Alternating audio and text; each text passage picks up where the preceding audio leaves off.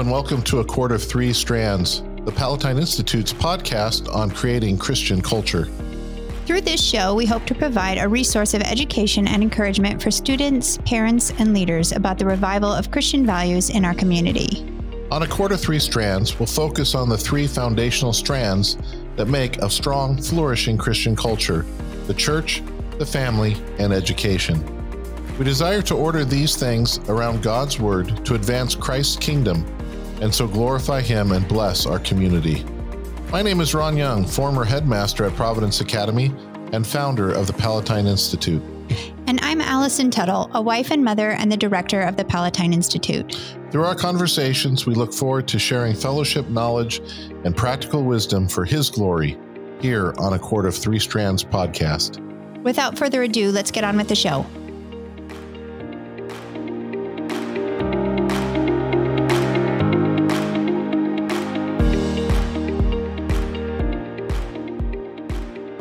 And welcome back to A Cord of Three Strands. Today we are recording episode eight, and we are planning to discuss the new covenant and the kingdom.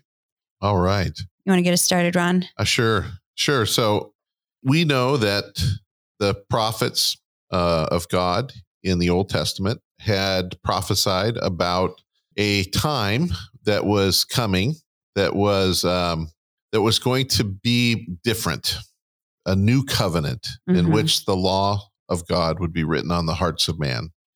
In other words, if you if you look at the history of salvation, when you when you look at the fall in the garden, they're kicked out, and uh, sacrifices are established, right? Mm-hmm. Um, so when when God gives them the the skins to wear, it the the implication is that the life of these animals were sacrificed instead of Adam and Eve dying. Yes. And their their their nakedness was covered. Nakedness also representing their vulnerability to God's wrath. In other words, they're they're made right through this sacrifice. Mm-hmm. And then that continued um, up till Mount Sinai and until the law is given and then the how the sacrifices were to be made became clear. Mm-hmm. Um, to go back to Genesis, though, you see that sacrifices, though it helped to cover the sinner, it did not prevent them from being evil. Right. So uh, God ends up flooding the earth and you know killing everyone except for Noah and his family, so eight and all. And um, and he says something very interesting in uh, in Genesis nine. He says that he's not going to flood the earth again because we're sinners from the time we're little kids, right? From in other yeah. in other words, um, punishing by wiping us out or those types of things is not going to change us. Right. We the, will always return. We will always return to, to sin because spot. we have this sin nature. Mm-hmm. Um, and so the covenant made at Sinai, which is a continuation of the covenant he made with Abraham. Mm-hmm. So again, if you look at Genesis 3 being the fall, and you see um, sin, sin, sin, curse, curse, curse, you know, the flood and then the Tower of Babel, um, there's, you know, there's just this wickedness. Uh, God in Genesis chapter 12 then says to Abraham, I, you know, he chooses him mm-hmm. and he's going to make, uh, he and his descendants, he's going to bless them so that um, through them, the world would be blessed. And right? And mm-hmm. so we mm-hmm. understand that this is also pointing towards jesus in the future right. but also the spiritual children of abraham which is, are those who put their faith in in jesus christ. This also refers back to genesis 3 at the promise that the head of the serpent would be crushed yes. right? So that there'll be an end to sin. And it's for the sake of the world. And for the sake of the world. Yeah. So in exodus then when the when the people of god come out of slavery and moses leads them you know, to Mount Sinai. At Mount Sinai, God gives them the law. So he specifies to God's people what right and wrong is, right? Mm-hmm. We you you can't just make stuff up. he is the Lord and the giver of life, and he knows what is right and wrong. All of sin started when we didn't trust God mm-hmm. and obey his word. We wanted to know for ourselves, determine for ourselves what is right and wrong. Right. So God makes it clear this is what is right and wrong. Mm-hmm. So if you think about it, our, our sinful ways from Genesis 3 on, um, you might think, okay, p- the punishment for sin isn't helping. But if you maybe if you clarify this is what's right and what's wrong, right? So you have the Ten Commandments and then you have all the case law, Mhm. right? You- Thou shalt not murder.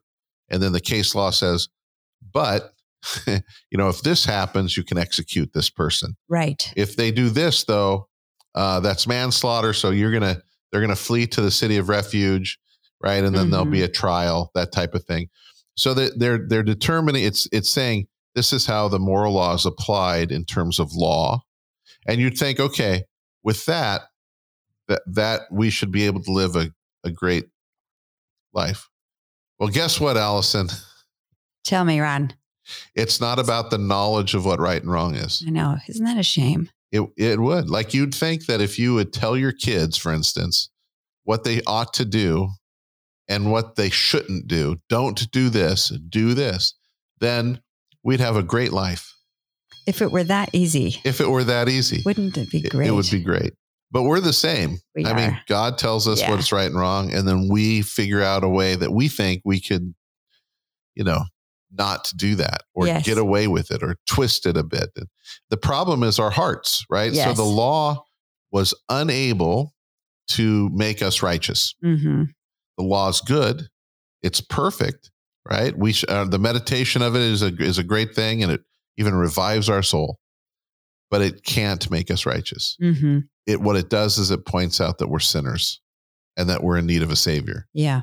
So the law was also a gracious the, the covenant at Sinai was also a gracious covenant. Right? He gave us the law, but he also knew that we would sin. Right. So he he gave us the sacrificial system it, which was not only a way to um I get atone for this our sin, it also established a way to be reconciled both to God and to our neighbor. hmm So if you and I had gotten in some sort of, you know, dispute and I had sinned, um, we we knew what to do. We Mhm. we go, I sacrifice this, you know, burnt offering. We it gives us fellowship with with God, a sin off, you know, so our sin can be taken care of. Um, uh, then with the priest, we can be reconciled not only to God but to each other, in enjoying some of the the meat of the sacrifice and uh, and we can even throw in a Thanksgiving offering because we're we're very grateful that God has done this. Um, but that's God, so God has established that. So the law is good. the- It's gracious. God God knows in advance we're going to sin, and so when you do, this is this is how to s- stay in the fellowship with with God. But the prophets keep pointing to this time a, a new covenant that's going to uh, change our hearts. We'll, Mhm. we'll no longer have this heart of stone, but one of flesh, one that can can learn. And the law of God will be written on our hearts. The law of God will be written on the, our hearts. Yes, Mhm. and and we won't even at some point, and we won't even have to teach people Right. bec- because we'll all know. All our neighbors will know. All our neighbors, everyone will know. Yeah. Right? We're not there yet, but we'll get to that. Actually, in, in episode 10, by the way, everyone, pay attention. Our last episode in our season on the church, we're going to talk about eschatology. And in eschatology, which means the doctrine of last things, we're going to talk about the fulfillment of his kingdom. Um, so he's inaugurated his kingdom. We're living in it now, but it won't be consummated until the Lord returns. So at this point in time, uh, even though his law is being written on our hearts, it's it's not perfect, and uh, we still have pagan neighbors who don't know. Right. Lots, lots of pagan neighbors. Lots of pagan neighbors. Okay, so Jesus comes and he's the one who's going who's establishing the new covenant, right? Mm. So now here here's the here's the big part that might be confusing. When Jesus comes preaching, he doesn't say, "Hey, I've come to establish a new covenant." That's that's not what he preaches. Mhm. He's preaching the kingdom of God, Right. right? And the kingdom of God is for who? All people. All people. Mm. Previously, it was for who? Just for Israel. For Israel. Yeah. So Israel were the the the uh, descendants, physical descendants of Abraham, Mm-hmm. and then those who converted. Mm-hmm. Right? They they're very, not very many, but on occasion you'd have someone who um, wanted to become a, a follower of Yahweh, um, and if they were male, they had to go through everything. They had to get Yep. circumcised. I mean, that was that's a big barrier. Yes, Right? I would imagine so. I think a lot more women converted. I don't know. It was uh, it cost us a little less. little maybe. less. Yeah, yeah, yeah. anyway, the uh, you know, you think of of of Ruth, you know, who was a Moabitess, Right. and she becomes, you know, your God will be my God. You know that. Mhm. Um. So anyway, Jesus comes establishing the kingdom of God, and the kingdom of God. I think we talked about this in a previous episode. It wasn't enough for God's servant, the Messiah, to come and just bring Judah and Israel back together as these tribes who have been separated. Mhm. But he, but they were going to also be this light to the Gentiles. So the salvation will come to everyone, Right. all peoples, all nations, everyone.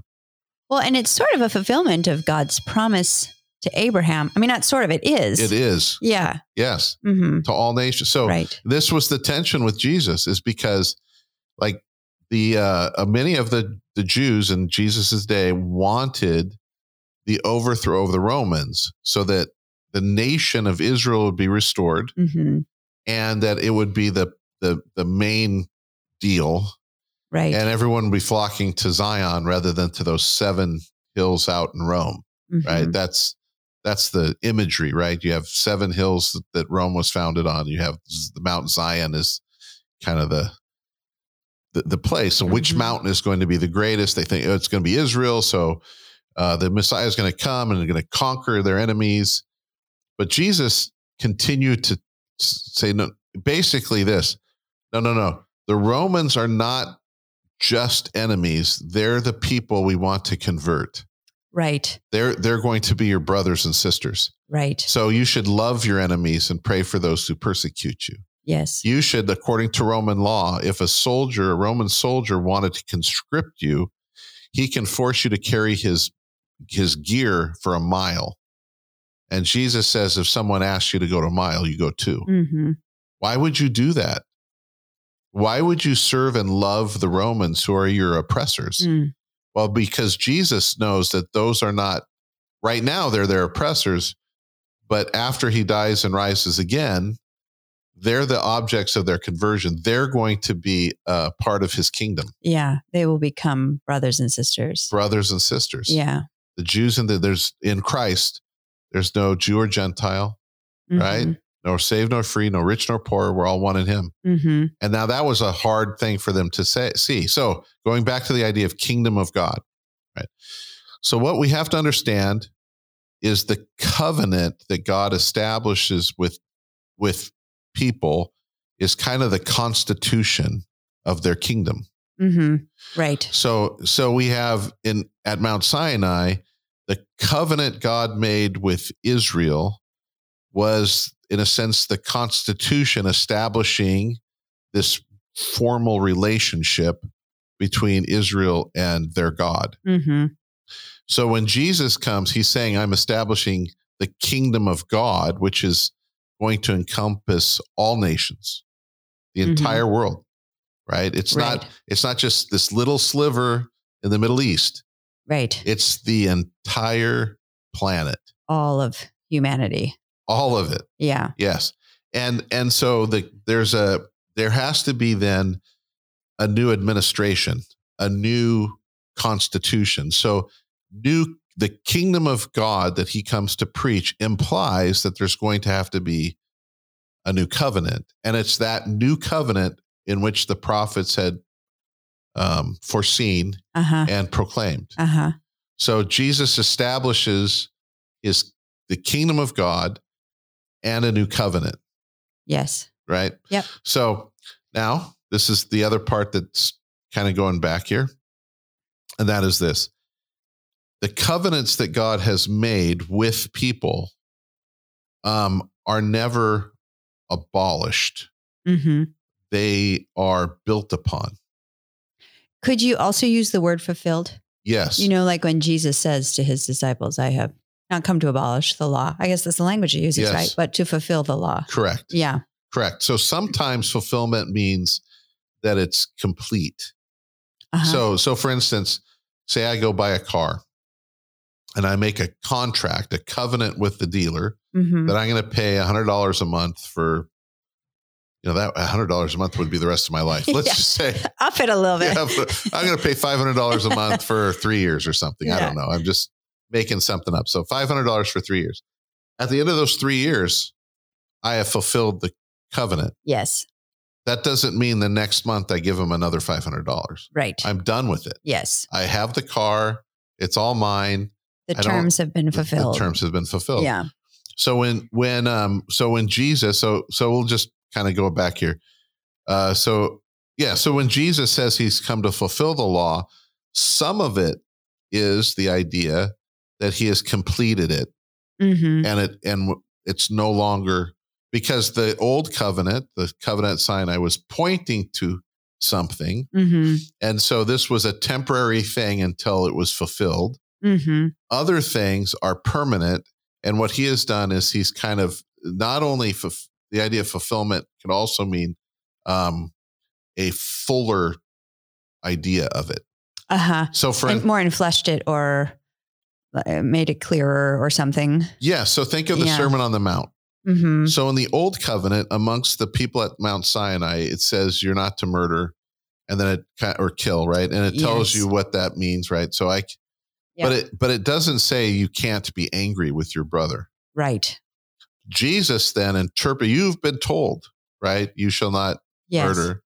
But I tell you, all right, don't murder or don't don't be angry. If you've if you've been angry, Mhm. right, you're guilty of murder. Murder. Yes. Um you, uh, you know, adultery, right? Sexual immorality. It's very, there's all sorts of things about sexual immorality in the old covenant. But Jesus doesn't come and say, oh, that's abolished. Now you can do whatever you want. No, he makes it even harder. uh, harder. He says, Yeah. he says, um, because remember, the covenant's not about knowledge of a law; it's about our hearts Yes. being changed. Yeah. So he says, if you if you are to look at a woman in order to lust after her, Mhm. you have committed adultery in your heart. Right. You're guilty of adult of sin just by thinking, hmm right? The, by the lust of your heart. So th- this is so that the fulfillment of uh, of the covenant that he's talking about, or the fulfillment of the law. Part of it is you. We don't have to sacrifice animals anymore Right. because Jesus fulfilled that by dying on the cross. All sacrifices, all feasts, all everything are encompassed in his death on the cross and the Lord's Supper, Yes. right? That he that he has given. Yep. I we don't have to we don't have to uh, uh, hold the uh, the Passover anymore. We don't have to hold the uh, feast of booths or tabernacles. You know, Pentecost. Those things are are fulfilled in Jesus and what He has done, um, and He's given us something new. So, like uh, Jesus, when he- in His ministry, uh, people are asking him about fasting. hmm And uh, well, you know, how, how come you're not fasting like John's disciples? And uh, Jesus basically talks about, you know, when, you know, when the bridegroom is present, you know, your your buddies aren't going to like fast, Right. right? You're Mhm. gonna you're gonna you're gonna feast with them. Yes. It's this joyous thing. And he's and while Jesus was on the earth, he didn't make his disciples fast. Why would they fast? Because it's all every day is a celebration. I mean, Jesus is literally there with them. They're Right. not going to fast. But there's a time coming, he says, right, where that that'll Mhm. happen. But he says this interesting thing. He he gives this parable like so you don't put new wine into old wineskins. Right? New Mhm. wine into old wineskins. So the idea is if I put unfermented wine into a wineskin as it ferments, the bag is going to stretch, the Mhm. the leather is going to grow or you know stretch with it. Yes. But then once it's aging, that bag is going to have a certain more fragile state. yeah. It can't accommodate the Yeah. growth of the. So if I put new wine into it, so unfermented wine into the old wine skin, as soon as it starts expanding, hmm uh, it's going to burst the wineskin. It doesn't. It doesn't work. Right. So for new wine, there's going to be new wineskins, and the idea is this: in the new covenant, even though the old, um, some of it has been done away with because it's been fulfilled, Yes. um, there'll be new forms of our uh, worship, of our way we do things as his disciples, right? So it's it's not completely different uh, in terms of like uh, you know we're not doing any of that old stuff. Right. We're just going to make up new stuff. right. It's it's it it builds upon the old Mhm. and it's changed. Yep. Could you say it's almost like a a clearer way of pointing forward to what's to come or Yes, I think it it's one. It's still a celebration of what God has accomplished Mhm. uh, through Jesus, right. um, but also an anticipation of the kingdom being fulfilled. Mhm. You know, in when He returns In glory. in yeah. glory. Mhm. Uh, so, I mean, every time we take the Lord's Supper and we're reminded of the Jesus's Last Supper with his disciples, he says, "I won't drink of this again until I drink it anew with you Mhm. at Kingdom." And so there's this idea of when I'll give you an illustration. Um, in high school, uh, the, after we graduated, we we all gathered together at a friend's house, and um, we just we hung out and we talked about the old times, talked about when we were in elementary school together. You Mhm. know, just we just had a great time, and we thought, hey, when at Christmas break, when we're all back from going our first semester of college, let's gather here again. Mhm. And so when we did, we gathered there again. and We did the same thing. It was we talked about what was going on in our lives, how they we talked about, you know, what we're going to do in the future. He says, Hey, let's do this every Christmas. So every Christmas we could, we got together at the same time with my buddies at this, you know, a friend's house. Yeah. And we we did this and it was just this anti but that didn't last, right? Mhm. Um, but but this idea of of even taking the Lord's Supper is is not just um, a reflection of what Christ has done, although it is remembering Mhm. right this memorial of Jesus' death and resurrection that we are participating in um, His sacrifice. The uh, we are also pointing to that time where we'll drink it anew, Yeah. Right? When we'll all get together Anticipating the final supper of the lamb. with the final supper of the Lamb. Yeah. we'll be with him in glory. Uh, our loved ones who are who are uh, departed from us in the Mhm. faith will be with them. I mean, it's like this joyful anticipation of what will come Yes. in the future, which strengthens our faith and gives us hope. And we, right? So it's Mhm. this wonderful thing. It's it is a solemn occasion, but it's a joyful occasion as we we do that. Remember the new covenant that we're in. Mhm. Um, so this is this is you know so the the form of taking the bread and the wine is this this whole thing. It's a it's a participation in a sense that Last Supper and a participation in the feast to come, Mhm. and it's uh and it's just this amazing mixture of uh I guess you want to say feeling and of um meaning and uh and communion you know it's it's just a it's a great it's a great thing. Mhm. you know we had thanksgiving this last with family down in tennessee. Ellie wasn't able to come. My daughter ellie is out in california. We didn't you know we didn't love her enough to fly her out. No i'm just kidding. That was a joke joke. ellie i know you're gonna listen. I just kidding. But but there's this sadness like well ellie's not here right. and then there's also the reminder that, okay, Ellie's out with our extended family Yeah, out in other family. California. Yeah. And remember when we used to be able to have Thanksgiving together and how cool? So there's like this joy of eating this Thanksgiving feast. And by the way, if there's any food involved, I'm really happy anyway. but uh, but also this noticeable absence of a loved one, Yes. a remembrance of times past, and a and a future anticipation of when we all get together Yeah. and that's that's it's part of it Yeah. but this this new forms then that jesus is saying in the new covenant um, in his kingdom it it extends to how we pray right hmm so jesus taught us how to pray he prayed Yeah. the lord's supper or the lord's supper the lord's, Lord's prayer. Prayer. thank you you know this uh historically we see that the the church of of jesus christ started fasting on Wednesdays and Fridays, and they chose Wednesdays and Fridays because of um, when Judas went to go make the deal to betray Jesus was on Wednesday, Mm. and on Friday is when he was crucified. So those would be good days of fasting, yeah. right? Yep. Um, the establishment of of Sunday as the day of worship and rest. Uh, the innocent, we call it the Christian Sabbath. hmm Um, so it's a different. So it's building on the Saturday Sabbath that the that in the of the old covenant, Yeah. um, but it's different. It's you know, but it's on a different day. It's on a different time. Um, by the way, it, it's also referred to by some of the apostolic fathers as the the eighth day, right? So we have so the f- Sunday's the first day of the week. It's when God said, "Let there be light." Mm. Um, so this idea of Christ coming into the world, of us, of His resurrection, as we're bringing light into the world. But eight also had to do with um, a new beginning. hmm So there's seven days in a week, and then and so this eighth day is like this idea. It's it's kind of different and outside, and it's anticipating the new kingdom, Yeah. the new heavens and new earth. Um, also, if you look at the the um, uh, one of the feasts that um, of the uh, dedication, um, Hanukkah, hmm we'd say, uh, it talks about the eighth or the last and greatest day of the feast. hmm It kind of, and this is where Jesus stood, stands up and says, "I'm the light of the world." Um, you know, those who follow me will not never walk in darkness, but have the light of life. And we anticipate, so we worship on that day, on the Mhm. greatest day.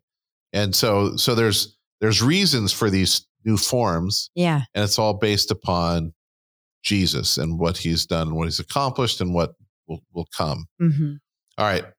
So Jesus establishes a new covenant. The moral law, the Ten Commandments are still in force, only he's expanded it. He's Made Like- it harder. made it hard. Sorry, everyone. He's ma- he's he's made it harder. Um, but but again, it points to the fact that um, in the flesh we can't simply follow the Ten Commandments. right. Well, in some ways, maybe he's actually made it easier because you understand the heart of the law, right? Yeah, I mean, as opposed to it just being behavior modification. yeah. Well, you good people, that maybe for people like me who are just selfish. You know, Well, it, it's a no. I I think I, I would say it's easier in the sense that God's Spirit is working in us. right. So when when we come to faith in Jesus Christ, um, we know that His Holy Spirit is working. We there's no faith without the Holy Spirit, Right. So He uh, He works this in us, makes our dead or dead in His tra- in our transgressions. Mhm. He makes us alive by His Spirit, and that Spirit that works in us not only to give us faith, um, but to sanctify us, Mhm. to to chip away at our hard heart, making it a Right. that, that, Oh, that's Something hard, that's alive. right. Yeah. And this is and what we understand is this process of sanctification is a is a process, yes. right? So it's not the the the promise of the new covenant in this new kingdom is not consummated yet. hmm It's been inaugurated and we're in it. And it's growing not only throughout the earth in terms of people coming to faith in Christ and hearing the gospel, but also in our own hearts. hmm So um, this there's this progressive sanctification happening within us, and it's the work of the Spirit. Yeah. And so, you know, in Ezekiel, when he says he will write the, his law on his people's hearts, that has started, Yes, but it will be fully completed yes, in the new heavens and the new earth. yes. Yeah. We still see through a glass darkly, Right. right? But when we see Him face to face, it's hmm it's all right. So, you know, f- faith, hope, and love. We, you know, when Paul talks about those, are the the, the greatest of these is love. Yeah. Part of it is is this. Right now, we still live by faith, Right. but then we won't. We'll we'll live face to face. Yeah. uh, right now we live by hope, um, trusting in the promises and trusting that this will all come to Right. completion. But when it does come to completion, we don't live by hope anymore. Right. But right now we also live by love. It's but when it's completed, we still live by love. Right. In Right. fact, our love is perfected. Yes. I was, have you ever read The Saints of Everlasting Rest by Richard Baxter? No, I have not. Okay. I just started this book Okay. and he's discussing this exact principle. And it was like mind blowing in some ways. Like it's hard to conceive of a time in which I won't need faith to love Christ. Yeah. Right. Right. But it's beautiful. yeah. Yeah. Anyway. It's it is beautiful. Yeah. The- so this is so we so the question might be, all right, we've we've done eight sessions or seven sessions on Yeah. the church. hmm And now I'm talking about the new covenant and the and the, and the kingdom. And I I think um I, I think there's there's a, a couple reasons why. And I think it's one is to now to think about what is the church's role in the kingdom of God? And that sounds like wait wait wait wait. That sounds like I'm saying that the church is not the kingdom of God. I'm saying the kingdom of God is more than just the institution of the church. Okay. Now all the people are what constitute the church. But we just talked about what the work of the people is, right? Mhm. Of of we talked about it as being uh, worship, uh, evangelism, uh, the the spiritual warfare, um, and uh, and the care for God's people, Right. right? So this is what the ecclesia is doing as ecclesia, hmm but but that is to uh, help grow God's kingdom, and part of what all this is doing is equipping all the saints, all of the people of the church, for every good work. Hmm In other words, it's it's not the kingdom; it's the thing that's keeping the kingdom Expanding. expanding and moving and growing yeah. and it is the um and so we still have the dominion mandate Right. So it's those are almost like the engine of the dominion taking. correct Yeah. so the the the the spiritual stuff like this is and this is the hard part and i and i grew up thinking this like there's holy stuff there's good stuff which is the church stuff and then there's everything else i'm doing with my life Right. Right. Right. The secular versus sacred yeah split. like that that Yeah. my life in uh, what I do Monday through Saturday uh, doesn't really count. It doesn't really matter unless when I'm praying or having devotions or something. hmm And then church stuff is the only thing that's important. Hmm So the only way to really make an impact in the kingdom of God is really to be a pastor or clergy, Yeah. right? And then you you have all sorts of you know people like well everyone should be a pastor and you know all this other kinds of stuff. And uh, um so but hear me dear people hear hear me. Um the vocations that God gives us are all sacred. They're all good. So if my vocation if God has called me to start a uh, a, a new garbage collecting company. That's good. Mm. you're right it's still Mhm. good it's a good and it's good work. Or if i'm employed uh you know as a pig farmer that's good it's what needs to happen. It's it's part of it's part of how god intended us to live and Right. to, to be. Now there are of course some vocations that are unholy you know if your whole vocation is revolves around sin Right. you know, being a porn star or being a, a, uh running a gambling or, you know, there's just some things that are just sinful and those cannot be redeemed. Right. Gambling isn't going to be redeemed. Pornography is not going to be redeemed. It's, it's, uh, it's evil. hmm Um, so we, we need to understand that the church is, um, is here to disciple the nations, to equip people for this godly dominion, hmm and that that's the that's the important part. The end result isn't that you stay in worship, right? Right. So the work of the church happens Yes. all week long. So can I say something controversial? Yeah. Here it is again. My wife goes, "Why do you always say stuff like that?" I don't know. I kind of think it's fun. Uh, as Allison and I are recording this, there's a re- uh, revival uh, evidently going on in Kentucky, Uh-huh. as Asbury. hmm And my wife asked me what I thought about it. And I looked at a couple videos and I go, well, if it really is the work of God, they would probably get back to studying and do well in school. Right. They would start taking dominion. Yeah. Like, what are they doing? Mm. I'm not finding this in scripture. hmm Uh, a movement of God is, uh, these have happened where they've been really great and genuine, and they typically last a, for a period of time, but, but the fruit of it is an, uh, is a greater understanding of, of a person's holiness hmm and a desire for holiness that is san- the sanctification and of doing good work Mhm. of being good citizens of being of of doing good and Yes. dominion it's it's in other words um sitting in a worship service 24/7 is not God's plan for us Right.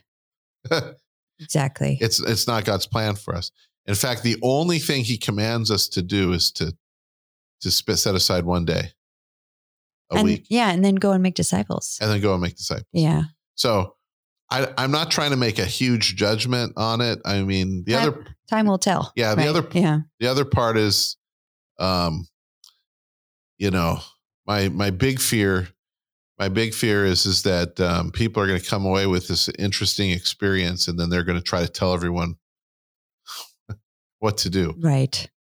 as if that's this is the goal. Yeah. So again, I don't fault them. They're they're young people, and you know, Yeah. let let's just pray that all of a sudden we don't have at the new Christian booksellers how to have a revival 101, you know, and Asbury Revivals Uh, 101. yeah, let's make some money on how to do this. Oh Um, my goodness. Ron, before we were recording, you were talking a little bit about this concept of leaven. Yes. I feel like that's pertinent here. Yes. Um, you want to talk about that a little bit? Yeah. So uh, we're Alice and I were talking about like in the Middle Ages, you you had this tension. Well, we'll talk and we'll talk about this in see in an episode Maybe the next one. the next yes we're Yeah. going to talk about the church's embassy um but the the church the, this tension between uh the church and its authority and um and the the nations the state and the Yeah. the the culture and and things so the the the church ought to be a driver of culture Yeah. but it's it's it has its own sphere Right. Right. Mhm. this this thing that the church does is what we talked about the work of the people the the people in their day-to-day lives i, I guess you'd say besides you know evangelism and spiritual warfare type of stuff um, are are doing they're working. They have Right. jobs vocations. They they get married. They have kids. They they establish households. They they um, disciple their children. And um, these kinds of things are um, in different spheres. Right. and and so what we see the churches is not that thing that's taking over or Mm. you know those spheres. Yeah. it it it's like leaven right so so it is its influence is going to influence the church's influence is going to influence all the spheres Exactly. but it doesn't take over the spheres Exactly. the church doesn't take over the government but the church tells the government what's that they're wrong Yeah. Sort of uh, ferments Yes. the government with godliness. Yes. It is perfectly appropriate for the Church of Jesus Christ to point to the state and say, You're murdering children and you must stop abortion lest God judges us Right. harshly. Yes. That's the perfect. This isn't us shoving our morality down people's throats. This is just telling the truth. yes. That's a murder. Yes. Don't do it. Yes. Right. Right. So we're not, you know, so that's that's the church's job, Yeah. right? You know, th- this is what God says. Kiss the son lest he be angry. hmm Right. Yeah. But the church isn't becoming government. Exactly. Christians should be involved in government, Yes. but they're not making the government into church. Right. The church isn't going to have sacrifices. The church isn't going to have the Lord's Supper. The church, or the, I'm sorry, the, the, state, the government. Yeah. Mhm. The government's not going to do that. The government's not going to baptize people. right. That's the church. Right. So, so, um, I've just started making sourdough bread, Ron. Yes. And um, so I'm learning a lot about leaven. And you have to get it, you mix it actually with your hands. You have to get it infused into all of the flour Yeah. and then it sits and ferments. Yes. So if you don't mix it well, it doesn't do its job yes. in the loaf. And so it just makes me think of our, Yeah. you know, church members, church Yeah. people as leaven that are infused into all of the areas of culture and they're fermenting the gospel you know, yes. in whatever sphere they're in. So medicine, education, Yes. you know, um, government, Yeah. garbage disposal, uh, you know, whatever true. it is. Everything. yes. Right. Everything. And and so the the church member um could be that person that stands up and says, um, no, we we can't be encouraging uh fifth graders to to uh change their gender because they feel like they're a girl today. Right. That's stupid. That's okay. I'm sorry. I shouldn't say that. It is stupid, but I'm it's evil. Yeah, I think it's, It's- appropriate it's- word. Yeah. It's evil. Yes, it is. and um and that's what our job is so you know if if you're in a position um uh, okay now i'm going to be blunt here the the problem we've had within our church over the last 50 years or so is that we have pulled ourselves out of culture out of our job and thought of things as like you know the ultimate job is to have an asbury revival right. Rather than being leaven in the loaf Yes. Mhm. and um and so we've not not a single supreme court justice was an evangelical christian Right. they're they're catholics Yeah. right they you know thank god that they God have kept them. Yes. right hmm um why why weren't there any evangelical christian well because we stopped caring hmm we we stopped we we we began uh, to ex- espouse a false notion of what the church is Right. This and what spiritually spirituality is yeah. uh, we're chasing after experiences and you know those things that make us feel good and and not doing the work that Mhm. god has commanded his people to do Yes. so the church should be equipping the saints to do the work hmm right so so think about this a good thing might be that we're talking uh, as christians to one another about how we can be prepared to perhaps lose our jobs because we're going to stand up for what's right Right. right? Because Mhm. that becomes uh, what should I do? Should I say Mhm. something and risk losing my job? Yes, yes, you should. hmm Well, why don't we do that? Well, we're not prepared to lose our job, or we don't think we ought to lose our job, or we think our job is more important Right. than God's work. Yep. So, so part of it is just being smart. Like we're not. How come we're not smart? Like the world is smart. The world's Uh-huh. been planning and carrying on, and I mean, think of how great the strategies of Satan have been. Right. and they've been very successful. Yeah. And we just sit around hoping that I, I don't know. I know. What are we hoping? And this gets us to, um, I think it's episode 10, Ron. I know. Yeah. We will get to that. So hang on, come Hang- back. hang on. We're going to talk about this a lot. yeah. So uh, just to conclude Yeah, this, us I think up. we're Yeah, wrapping yeah, it up. yeah, okay. Okay. Jesus came to establish a kingdom, and this kingdom uh, has has an administration, which Jesus is the the the um, the administrator of this new covenant. The covenant is the, in a sense, the constitution of God's people, hmm and um, and the church then is the the thing that functions to say who's in and who's out of the Mhm. kingdom, who administers baptism, who gives those things, who equips his people for every good work, to do evangelism, to take care of the spiritual warfare, take care of his people, those types of things. But it is still part of our role as human beings made in the image of God to have dominion. Uh-huh. So the the the church and the uh, and the new covenant aspect here um, is it's changing our hearts so that we can have dominion in a good way. Right. So, you know, it's tax season. I got I got a couple days next week where I'm going to sit down and do my taxes. I hate doing taxes, hmm but it's right. So if Jesus were to come tomorrow, would I still pay my taxes? Yeah, Ye- hmm yeah, I would. I'd still have to. I'd I'd I'd still have to take out the garbage on Monday because that's trash day. hmm Even if Jesus came back tomorrow, the trash doesn't automatically like dissolve. Right. Yeah. I mean, it's it's like going back. Like this has been God's plan from the very beginning Yes. since He made Adam and Eve. Absolutely. Yeah. So I, I just, and I probably gonna. There's gonna be some people who've just heard those last statements. They're gonna be so turned off by what I just said, Or maybe a little confused. or a little confused. So, come, maybe come back to episode come back 10. nine and ten. Yeah, absolutely, absolutely. I know. So, Ron, let me ask you a question. Um, do you have any, like, just off the top of your head, resources that people could go to to read this? Like, I, I feel like that some of this might be really different from what they've heard. Oh, start with a Westminster Confession of Faith. Yeah.